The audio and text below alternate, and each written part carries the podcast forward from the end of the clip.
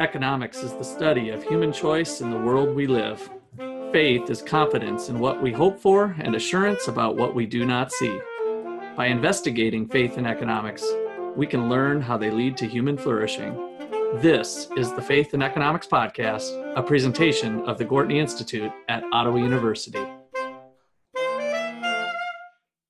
Welcome to our show today. I'm Luke Graham, producer and graduate assistant for the Gwartney Institute. With us, we have Dr. Russ McCullough, the founder of the Gwartney Institute and Wayne Angell Chair of Economics. We have Dr. Justin Clark, the Menard Family Professor of Philosophy and Ethics. We have Dr. Peter Jacobsen, the Gwartney Professor of Economic Education and Research. And finally, graduate assistant Lawson Medlin.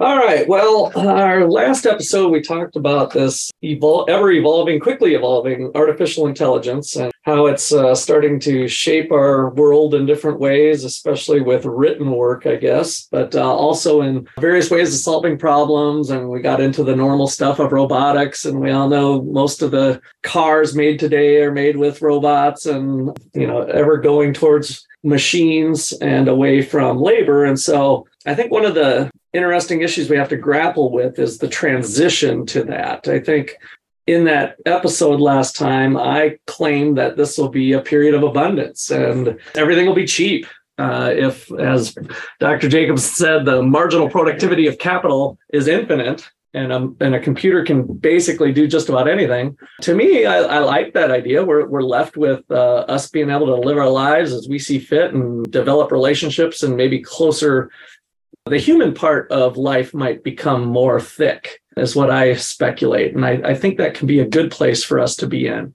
However, what does the transition look like? So as automated driving with truckers, that that was a recent hot topic in the last couple years. If we eliminate all the truck driving jobs immediately because uh, trucks can drive themselves, or drones are dropping in our packaging and whatnot. What does that transition look like? So we have people that become unemployed and, and unemployment, of course, sucks for the person who lost their job. But as we learn in macroeconomics class that all unemployment is not bad. Rich, diverse, evolving, growing economy is going to have certain types of unemployment where some skills are becoming obsolete, i.e., the truck driver's skills, and it'll lead us to other areas, other industries will emerge from there. And in theory, those people will go get a job in a different industry. And so I think the the rub here is if there's a large swath of, of people who lose their job at one time, is there going to be that next job if if all jobs kind of look this way where automation is replacing people will prices decline quick enough so that we can comfortably live on $13,000 a year, just to pick a number out of the air for fun. You know, that housing prices are $200 a month instead of $1,200 a month. And grocery store, you can run there and buy a whole shopping cart full of groceries for $10. I know that sounds ridiculous, but I really believe that's effectively where we will be at some point. Um, but what does this transition period look like? Yeah, I mean, when we've had these things happen in the past, I think like the key to transitions has been bribery, and like whether that's a good thing or a bad thing. And I actually think, like to a certain extent, it probably is a bad thing. But what pops immediately into my mind, because I've done some research in this and writing on this, is like the shipping containerization revolution. Mm-hmm. And so there used to be an industry out there for dock workers. I'm sure there are still dock workers nowadays, but it was a very robust industry. We had like dock towns. And so there would be whole neighborhoods of people who, uh, you know, lived near uh, shipping ports and their profession would be to wait at the shipping port, you know, the day that ships were coming in and kind of just take that work to unload and reload ships not really on a permanent employment basis, but just on a day by day basis. A long longshoreman, it would be the name of the profession. And so this is a job that was really common. You could still see some of these neighborhoods in like New Jersey, for example, you know, had a really robust uh, longshoreman industry. But the profession basically doesn't exist anymore. There's probably some, but the reason it doesn't exist is we have now shipping containers. And so it used to be the case that when you shipped things, you would just like kind of have random, you know, containers, crates, things bundled together, tied together, and kind of set on the ship and basically no clear order or anything like that. You would just kind of put a bunch of things on a ship and send it off overseas. And so you'd have crates, you'd have like bundles of food tied together. And the point of the longshoreman is well, you have all these individual packages and you need the longshoreman, like hundreds of them to unload the ship within like a reasonable amount of time. And there's was a longshoreman union and everything. This was a really robust field. And then along comes standardized shipping, you know, shipping containers. Uh, listeners, you've probably seen, you know, when that con- container ship, the Ever Given or whatever, was like stuck in the Suez Canal last year. That's what most of shipping looks like nowadays. It's a big old ship with like thousands of containers, you know, stacked on top of each other, really can transport, you know, things between countries. It's so robust that it costs the, like less than $5 per ton now to ship things. That's how advanced our technology is with shipping. And so what happened was how, how this industry was displaced wasn't like the longshoremen just gave up and were like, okay, we're gonna, you know, just lose our jobs and go somewhere else. There's actually a lot of legal fighting about, you know, container shipping, whether it was allowed. And ultimately what happened was a bribery scheme that certain longshoremen would be allowed, especially the leaders of the unions, would be allowed to keep their jobs and they would get a job as a crane operator and they get paid a lot of money to operate the crane that brings in these uh, shipping containers. And actually, nowadays, in theory, you don't even really need crane operators. Like technology can do most of these things by itself, but we still have crane operators. They have really big salaries, they have really strong unions. Can't get rid of crane operators, it's not very easy. And so, kind of the privilege uh, was taken from a large group of people concentrated a little bit into like a few very nice positions and, and given to those. So bribery is often how we see these things going. Now, maybe that's not the best way. It's a different question, but I, that's what I see happening is, you know, uh, instead of having, you know, hundreds of truck drivers, we'll have like a, a truck fleet manager who's going to sit in front of a GPS and like look at the trucks and get paid hundreds of thousands of dollars to do that yeah the this idea of creative destruction that that we have people that are ever churning in and out of positions. Since you brought up the longshoremen it made me think that now those longshoremen do other things but there was a whole industry now here in kansas. We are kind of a central hub for those shipping containers to come to the intermodal facility where they eventually get placed on trucks and go elsewhere and what's evolved in Edgerton is uh, massive amounts of storage facilities. And so that has caused that whole area to boom. Mm-hmm. And within those storage facilities are now the kind of the longshoreman job, is the way I envision it, is that they're taking those shipping containers, they're unpacking them and putting them into shelves or wherever they need to be in the warehouse with proper inventory so that we can all jump on our phones and order up a pair of shoes and then it gets picked by probably a robot. Maybe there's less people but those that was a an uh, an area that emerged from that innovation and that's just the way economic growth is. It's just a function of it. I'm not sure you made all the truck drivers feel real happy yet. I'm not sure i have an answer either of what that intermediate space looks like of when they're unemployed and they're 45 years old and they have bills to pay. And now they're faced with working at McDonald's for oh yeah. I, I don't think they do end up happy at least a lot of them. Uh, there's probably ways that we could imagine arranging society such that they'd be happy but like actually putting that into practice hard just like the longshoremen again not all of them got paid off uh, the longshoremen. It's not like they all ended up as crane operators. Right. a very small but influential sect of the longshoreman industry got paid off to basically throw the rest of the industry under the bus it's one way to interpret the history. Uh, I, I could be wrong on it, but that's kind of how I read things. So, but Justin, what are your thoughts? My thoughts are that I think you guys are doing two different things, one of which makes sense, and the other which of which I think is really hand wavy. and the thing that I think that you're doing right is explaining like what has happened in the past when there has been technological progress, right? And somebody in the past, you know, if you talk to somebody in the 1900s, they might say like, "Oh, in the future, robots will make everything." Right? And they might say in the year 2023, robots will uh, make everything. And it is kind of true today, if you look around, that we do, you know, robots make cars. Uh, robots are doing the jobs that longshoremen used to do, right? But that doesn't mean that because um, robots do a bunch of stuff that unemployment has, uh, you know, is through the roof across all sectors because of that. Now, so what you said about all that stuff is fine, but the premise that Russ was talking about going in was that AI is going to be do be able to do everything, right? And I I don't I think that is some kind of hand wavy stuff that like is some singularity ish Ray Kurzweil we just have to wait and AI will will be able to do everything. I, I don't think that's the case. I think what we will see is just kind of a slow, kind of accelerated process of what you guys have been describing so far and the way things have worked in the past, where sectors slowly, one by one, get taken over or uh, automated, and those sectors can get bought off. What I don't see happening is this kind of singularity where all of the sudden AI is going to be able to do everything better than anybody else. And that is, I think, what would be required for this kind of scenario that Russ was talking about in the beginning, which is that, you know, it'll just be this like economy wide AI is doing everything for us. And, you know, what do we do then? Mm-hmm.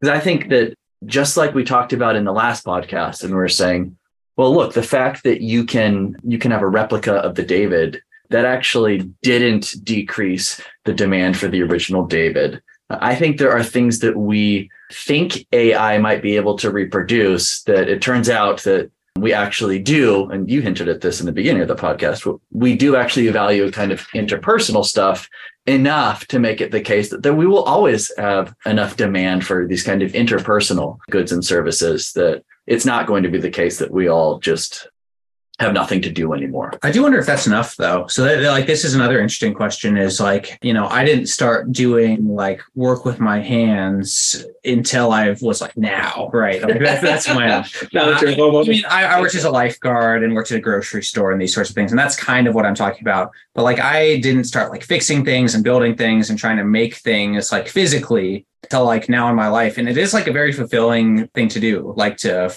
to finally fix something yourself or to like you know finish a wall or like that that material progress that you see in the world i think it's really valuable and it's actually kind of hard to replace i think.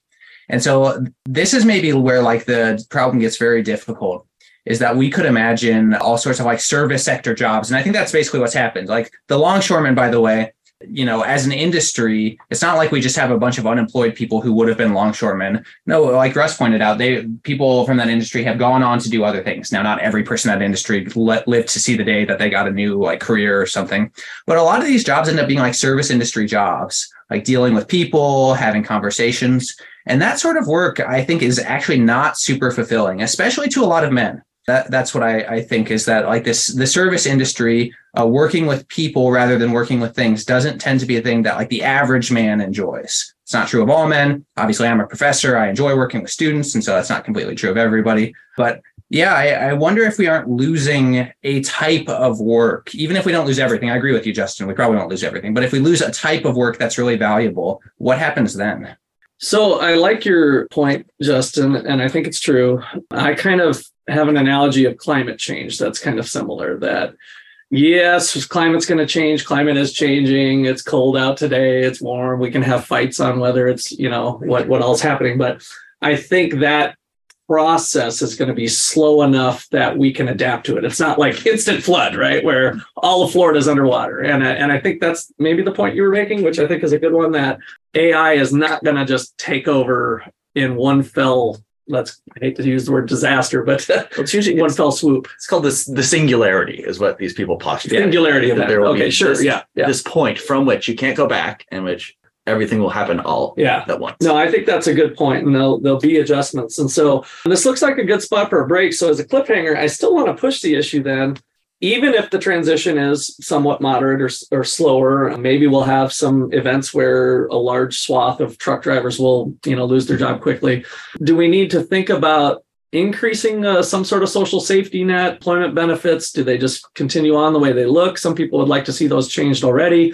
Obviously, uh, President Biden extended benefits when COVID happened. Uh, let's not call that a singularity event, but a big event that happened. And so, do we leave it at the discretion of policymakers, or do we try to make something that's a little more fixed in place that people can kind of bank on if their industry happens to be the first industry that gets hit? So, let's explore those topics when we get back. We'll be back in just a bit.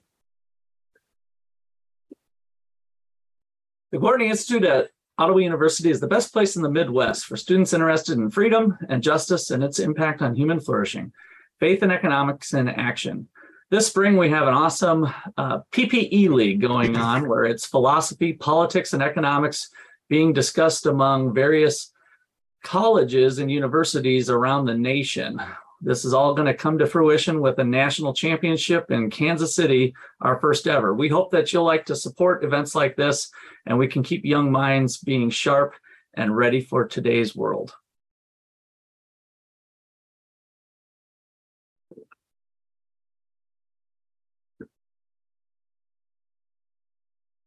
All right, so we're back, and I think we're back to the same policy type of question. You know, do we do we have the government intervene in in some way to create safety nets to help protect the status quo? I think everybody in this room is saying we shouldn't have policies to keep it from happening. Like Peter was saying, like uh, let's pass a law that doesn't allow container ships to come into our port, or container ships are illegal, or something in our country. So as AI evolves, I, I don't think we I know for sure I'm willing to embrace all types of advances that help productively without breaking laws. So I think that will just, I mean, it's probably the economist in me that will think, you know, there's going to be other industries that allows us, what I use in class is pizza and beer production possibilities. If there's a new pizza invention, do we get to drink more beer? And the, most of the students are like, no, of course. Well, why would a pizza machine or a pizza oven help make more beer? And the question is, or the point is, it frees up resources so that we can actually have more pizza and more beer when we have advances. And that's really exciting for the economy that we can have advances in all kinds of weird areas that mean nothing to you personally, but it allows you to drink more beer. And so I, I, try to get students excited about that, that we can have more of everything no matter where those advances happen or occur in the economy. So I'm all on board for that. But it is a big question in the meantime of should we have, is there a moral obligation, a Christian obligation uh, to help those in need, the, somebody who lost their job? And so um, I'm still a fan of universal basic income. And I know that that's a offensive thing, maybe to a lot of our listeners as well. But I follow uh, kind of the lead of Charles Murray, who said the only way I'd be supportive of a universal basic income is if we wiped out all, everything else medicare social security. I mean it would have to replace everything. And so that is kind of a unicorn in today's world and political area. So when i say i support universal basic income it probably is a is a moot point the way i would like to see it done. So we might have to start from where we're at and and then we can get into minimum wage or unemployment insurance or other policies or is there some version of some social safety net similar to some sort of universal basic income that would help work through this transition period? Yeah. Well, private UBI is possible. This is like one thing that we totally ignore. Like the thought is that UBI needs to come from the government. It is completely foreseeable that we live in a world where everybody owns enough stock in company to have dividends pay their way. Like there's no reason that this couldn't be the case that you just own like there's rich people who do this already. Rich people who live off their returns from their uh, stock valuations. That's what I teach in personal finance. And so if, if companies become valuable enough relative to the price of goods and services, because AI maybe makes the companies more valuable, mm-hmm. there's no reason why not everybody could own enough stock to keep themselves like, you know, completely like this isn't utopian. This is just like it has happened for some people it's increasingly happening for people. There's no reason to expect it won't happen for everybody at some point. So I, am not necessarily opposed to the idea of everybody having like a certain amount of income that they live off of. I wouldn't want to oppose it legislatively, but I think it's possible. I do think it doesn't get to like a fundamental concern, though, uh, that I, I think that there is like ingrained in people a certain desire to work. And actually, uh, like, you know, sometimes like Andrew Yang, he's our big like UBI politician guy he's kind of fizzled out, I think. But still, he was the one who introduced this. And like he'll make comments, and other people make comments like this will give people time to like focus on art and things like that. I don't know, man. Art to me does not fill that void. I think like work in and of itself is valuable. And to some extent, like a scary possibility is maybe work is like actually valuable insofar as it's necessary for you to live. Like maybe it actually is important to have a stake in your own survival and that things don't just fall from heaven and you could be okay without it. If that's the case, then we've actually got a pretty serious problem because, you know, if we get to this world where everybody, you know, it's it's better by the way. I would prefer to live in a world where everybody didn't die of start like, you know, you just were able to live no matter what. But like we can't ignore the fact that if work is a necessary part of life and there's no reason to go out and work and no one wants you to go out and work, you know, they don't demand anything you have. If that's a problem, then like this could be a problem that we need to think of a solution to as a society. So, or in our own lives, maybe is a better way to put that, uh, our own communities. So Justin, I'd be curious about your thoughts, and I wanted to know your thoughts about this too. But So, in answer to that question, I just think like if you go back 100 years and you described what people wanted out of their life, right? What would make you happy, what your needs were, they would, and you know, people forecasted this, they would say pretty soon you're going to be you're going to be able to meet your needs by only working 10 hours a week or whatever, right? But it turns out that our needs, our wants and needs just expand such that it turns out that we end up working more. So I agree with you that I, actually do think work is a kind of necessary component. What I don't see is the fact that work becomes like not something where it's if you don't work you are going to immediately die that that's going to make the vast majority of people stop working Hmm. i think people are at least unconsciously cognizant of the fact that oh actually I actually do need to work like i i, I need a project Mhm. um, and so I'm I'm not that worried about that. I I should also answer your question from the first part, which was like, well, what happens if we lose certain s- sectors of work? And I know you said like, well, it seems like maybe these, you know, traditionally men more more like working with things and women more like working with people, and maybe we're losing more of the things, uh, working on things. But I'm not even sure that that's the case. I think what we are, what the increase in automation and AI takes away isn't necessarily working on tasks that work with things. It's eliminating tasks that are easily programmable. And so, you know, a cashier at McDonald's is actually working with people, right? Sure. But since that's something Sure. that can be programmable, we can, that might be uh, a sector that gets lost. yeah, And even things that like, you know, traditionally men worked in auto factories, right? But traditionally women were seamstresses. And those are both kind of working with things, but both can be programmable. Now, on the other hand, there's working with things like being a landscaper, which is more difficult to program, or like a tree trimming, right? And those things seem like they would be very, very difficult for an AI to immediately take care of. sure. So I, I just think that it's not the case that we actually are just losing like is one working on things rather than working with people. I think it's it's more nuanced than that. I, I don't Yeah. think you were making that. No, no, yeah, I, I think that's a, a good response. And just for listeners, like for for context, I'm actually very optimistic about the future with AI. I've been nothing but pe- pessimistic this episode. So if you go back and listen to the other one, you'll see that I'm more optimistic. But there is like, you know, you you kind of have to play.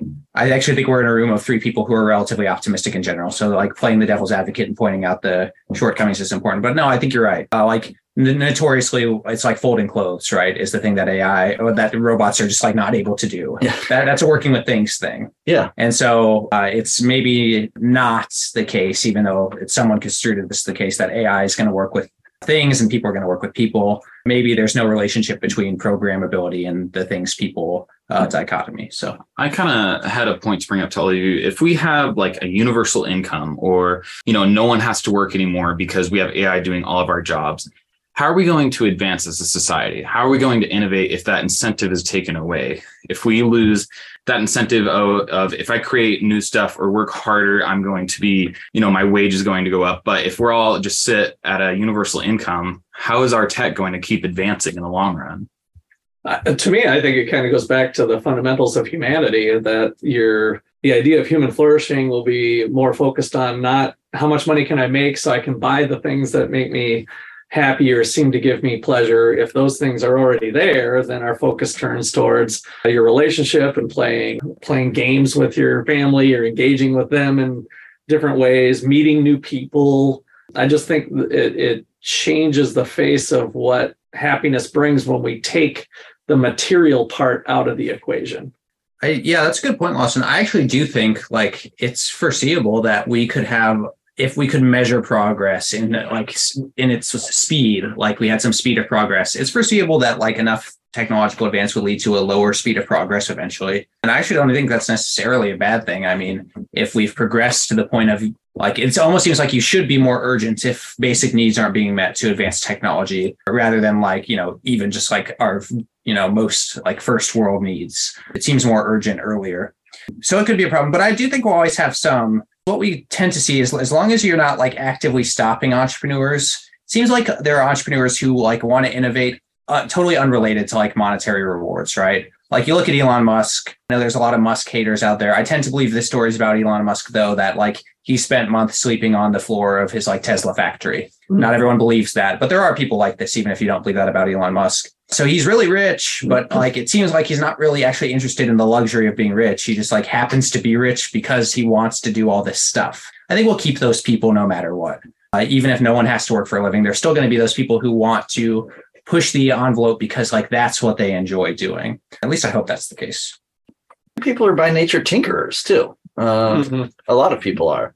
Maybe not to the degree that Elon Musk is, right? But I think most people are constantly trying to tinker with their stuff and make things I like that idea of tinkering. Yeah. Yeah. I am for sure. There's a, I think there's a book on like the history of American inventors, and it's just called "Bunch of Amateurs," and that's Hmm. the title of the book. And the, it's like that a lot of the our most important advances don't come from like you know the scientists making a discovery. It's actually just like people tinkering around. Yeah. So you bet you the AI makes your thing and then you bring it home and you're like, well, it'd be nice if this thing actually did this or a, a slight modification. I like the word tinkering or placing it in a different function than Yeah. what it was originally intended. I think that's always going to be there. Yeah. Yeah. All right. So I got to circle back a little bit to uh, Peter because you went a direction that I thought was dodging the question a little bit. So I like the idea of uh, private investment. You know, we'll get to a place where we can all have our own thing. I thought you were going to say something like private insurance that we all pay into just in case we have some, you know, unfortunate events happen. Uh, I lost my job and I uh, had a health problem or something, right? So the, I kind of want to get back to the either social safety net of does it need to look different than does, it now or do we just continue on with the way it's been going? There i i found it interesting. I think during my personal finance class i googled there's 22 million millionaires in the united states. So we have a little over 300 what 340 million people or so? There's 22 million millionaires and those are people who are arguably in that place where peter was talking about. If you've got a million bucks to the good and you're earning 8% return, you've got 80,000 bucks every year off of your investments. And, and so that's a uh, kind of a neat place to be in. So you can even be at a lot less than that if it was a half million even. So I, I think through education, we can get people to do that, but there's still going to be folks that, you know, the poor will always be among us is what Jesus said. There's going to be people who fall through the cracks through misfortune. It's not because they didn't try hard or they weren't a good worker with good work ethic. Do we do something for those areas? Do we change our system or do we kind of continue to limp along?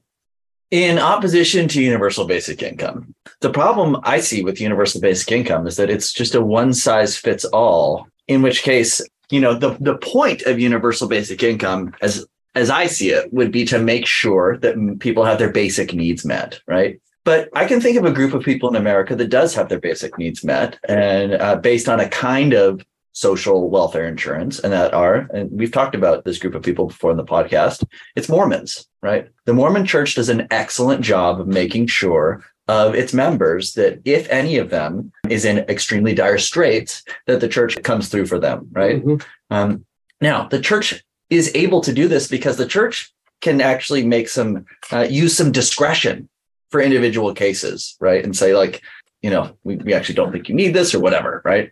Now the problem with the universal basic income is is that it's by definition not going to do that. And that seems like it's going to be inefficient in the sense that it's going to be giving some people more than they need and giving people some people who need more than the than the UBI less than they need in which case you're going to have to have something like what the Mormon church does anyway Yeah, so a couple things there. So the Mormon Church is actually pretty. It's not the law, let's call it, but it's darn close to the law with a ten percent tithe. Yeah. So that's the deal, right? You're paying. I, it's a tax that the Mormon Church has, and granted, some people pay above ten percent. But from what I know of the Mormons, I know they're fairly forceful on that, and whether it's through social pressure or otherwise. But I've had tenants that they were able to make their rent payment, and the Mormon Church has always got their back. So you're right in the in that sense. I think the one size fits all. This is the one place the federal government has it right. The one size is with universal basic income. Your minimum income is going to be to use the Charles Murray analogy, 13,000 bucks, right? And so the government's actually pretty good with that. What they're bad at with the one size fits all is individual counseling and, oh, well, what, what was your problem today? And how can I help you? You've got a mental disorder. You've got an alcohol problem. You've got, so I don't want the government getting into those personal things, but they're actually really good at dishing out just money. And so part of what Charles Murray puts forth is that it'll change the face of how we deal with poverty if we got the government out of those personal relationships and just be the money provider. So imagine now somebody falls or is, is struggling. And the first question is, well, what do you do with your $1,000 check per month? That's a good starting place, right? So we have some basic level of money that to, to start the conversation off.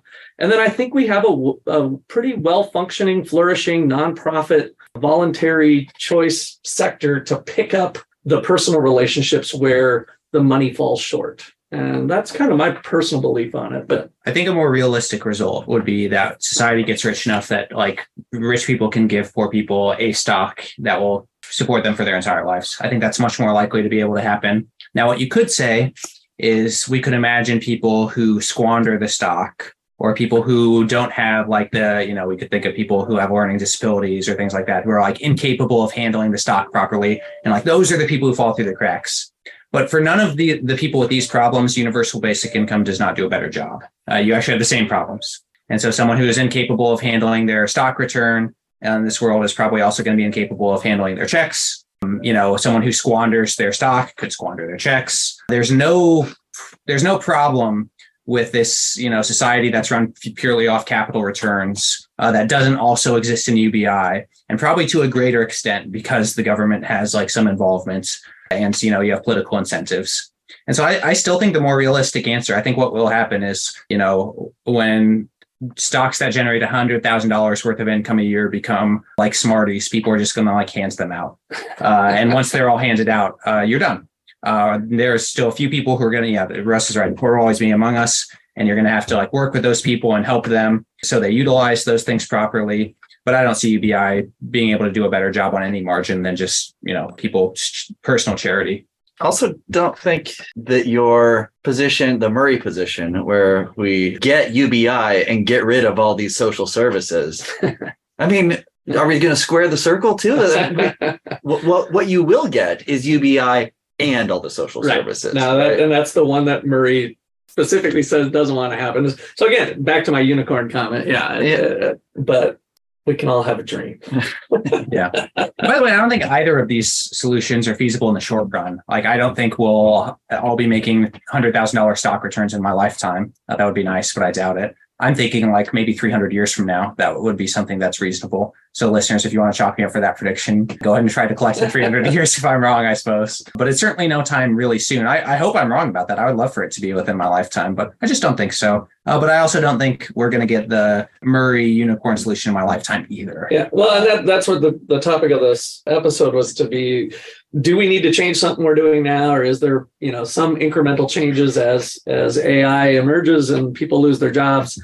Is our current system okay? Or is it subject i think i'll just spill the beans here. I think it's subject to corruption the way we got it now because the yeah. politicians have too much discretion too much pressure to make it turn out to a worse outcome than if maybe it was a little more simplified and fixed. Again oh, the unicorn being some sort of basic yeah. income but um, I, I, don't know all the answers. That's why we got them posed luke when we look at these businesses using AI and automation, the, the cost of purchasing the equipment is going to be basically fixed. So once they purchase the equipment, it's lost. All they worry about after that is the variable uh, cost. And so the main issue I have with some of the policies we have in place right now is as you were saying that we need to focus on our system. How is it? How can we tweak it now to get ready for automation? I believe that if we get rid of our federal minimum wage, which is our workers' strongest tool for finding work, we will have a lot easier time of finding work once this automation gets to full movement because it's cheap to use automation. And then $725 an hour, use this robot for 350 with electricity. So I don't need another person. So then getting rid of the minimum wage would give more power back to the people. And we could use that as the first tool to deter automation's full domination of industries. And I hope we get to a point where incrementally not increasing the current 725 yes. might be sufficient. like right now in the United States, I don't know, I guess in other states, if if really the 725 is even binding. I know here in Ottawa, Kansas, anybody with no skill can go work um, as many hours as they want for t- at least $10 an hour. So possibly if we don't run into people wanting to bump it up to 15 and I think there's been interesting experiments around the nation where we've seen the effects of that with high school unemployment um, being real high in places like Seattle and, and other places that increased it to 15. But in some of those places, cost of living is a lot higher. So it, it's still maybe if, again, if most jobs you can start for $20 an hour and the, the minimum wage is 15, again, it's not binding in that particular yeah. area. But from a federal standpoint, I think keeping it at 725 would be a good start in that direction. But I, I even think, if we don't abolish it. I just think I think abolishing it allows more freedom for these workers to use their their body to do what they want. So like so once we get to the point where automation's fully in our industry or any industry, someone's going to be willing to work for less than 725 to get money for their family, for themselves, whatever it may be. And so I think that 725 is such a floor, such a limit on the power of employees that it could be a good start. Would definitely deflate prices. Well, to kind of, I know we're running close, but to round out, to answer Russ's like big concern, since I, I admit uh, as having danced around it a little bit, I think, um, so that's that's no question. I think like the answer uh, on do ha, do we need to restructure things in a way to handle this change? I think the answer is yes. I don't think the restructuring is going to be on economic grounds that like I don't think that's the most necessary restructuring. Like I said, I actually do believe that basically the current motive for charity and the increase in capital returns will outpace the AI concerns. But I do think socially uh, we need to think about like changing our communities to deal with this issue. I do think we need to have a better way to address people who feel displaced I think historically this has actually been one of the biggest failures of like, you know, the results of creative destruction, people losing their livelihoods, their jobs. Uh, and what, you know, how that tends to get fixed isn't even the right word, but how it tends to go away as people die. Uh, like that's what happened to the longshoremen. They mostly died off. It's not like they all, you know, found their calling as like coders or something like that, right? They didn't learn to code. And so, yeah, I think our like our uh, I would say on a community level, churches and communities. I I can't remember. I, I was reading. I think it was a news story the other day. I forget but uh, it was about community leaders and how in most towns in America, no one is able to identify a single community leader. Like not like a they can't identify a single one, but how do I say this? It's not that they can't identify the community leader; it's that they can't identify any community leaders at all. I think our communities are pretty weak now in the U.S. And so, uh, churches, towns, I think the people in these institutions need to start thinking of ways to kind of re develop communities to be more vibrant, uh, to you know find these people who are you know falling through the cracks, especially socially, especially with in terms of their own psychology, things like that. I mean, you meet people where they're at. And there's just no way to do that on a with a one size fits all solution because you know people are at different places. And so that's kind of my take on it. Uh, socially, we need some sort of solution, and I think it starts with people in their their own communities. One interesting thing that's somewhat related here is in Kansas, we're having an interesting debate right now that we have a tax surplus. So we have a hmm. surplus funds. And I, I found it really interesting that now Democrats, we have a Democratic governor, Laura Kelly, they're kind of in the in the Republican senators and whatnot are, are talking about, you know, what tax gets decreased. And so one of the moves we made in Kansas, which I think was a good one, is to get rid of the food tax. And so reductions in tax are being talked about by both parties rather than other discussions on where do we spend the surplus is, is usually the, the talk. So that needs to happen. Kansas is stupid on taxes. Yeah. Yeah. yeah they, there is some tax reform needed, but I'm, I'm glad to hear that that's part yeah, of the discussion. And my point is kind of related to this is that that was a function of there being surplus surplus, right? That we can kind of look to make some structural changes. And I, I think the food is a good spot where it's it's helping proportionately more people who, with lower incomes than higher incomes when we talk about uh, reducing taxes on food. And so I think there's other structural changes to Peter's point that maybe we could look for that would benefit us as a whole. Yeah. All right. Well, this has been a production of the Gwartney Institute here at Ottawa University. I'd like to thank you all for listening. Five star rating helps other people find us. Um, be sure to forward this along to your friends and family that might find it interesting, as well as some of our other podcast topics. Other than that, be fruitful and multiply. Thanks.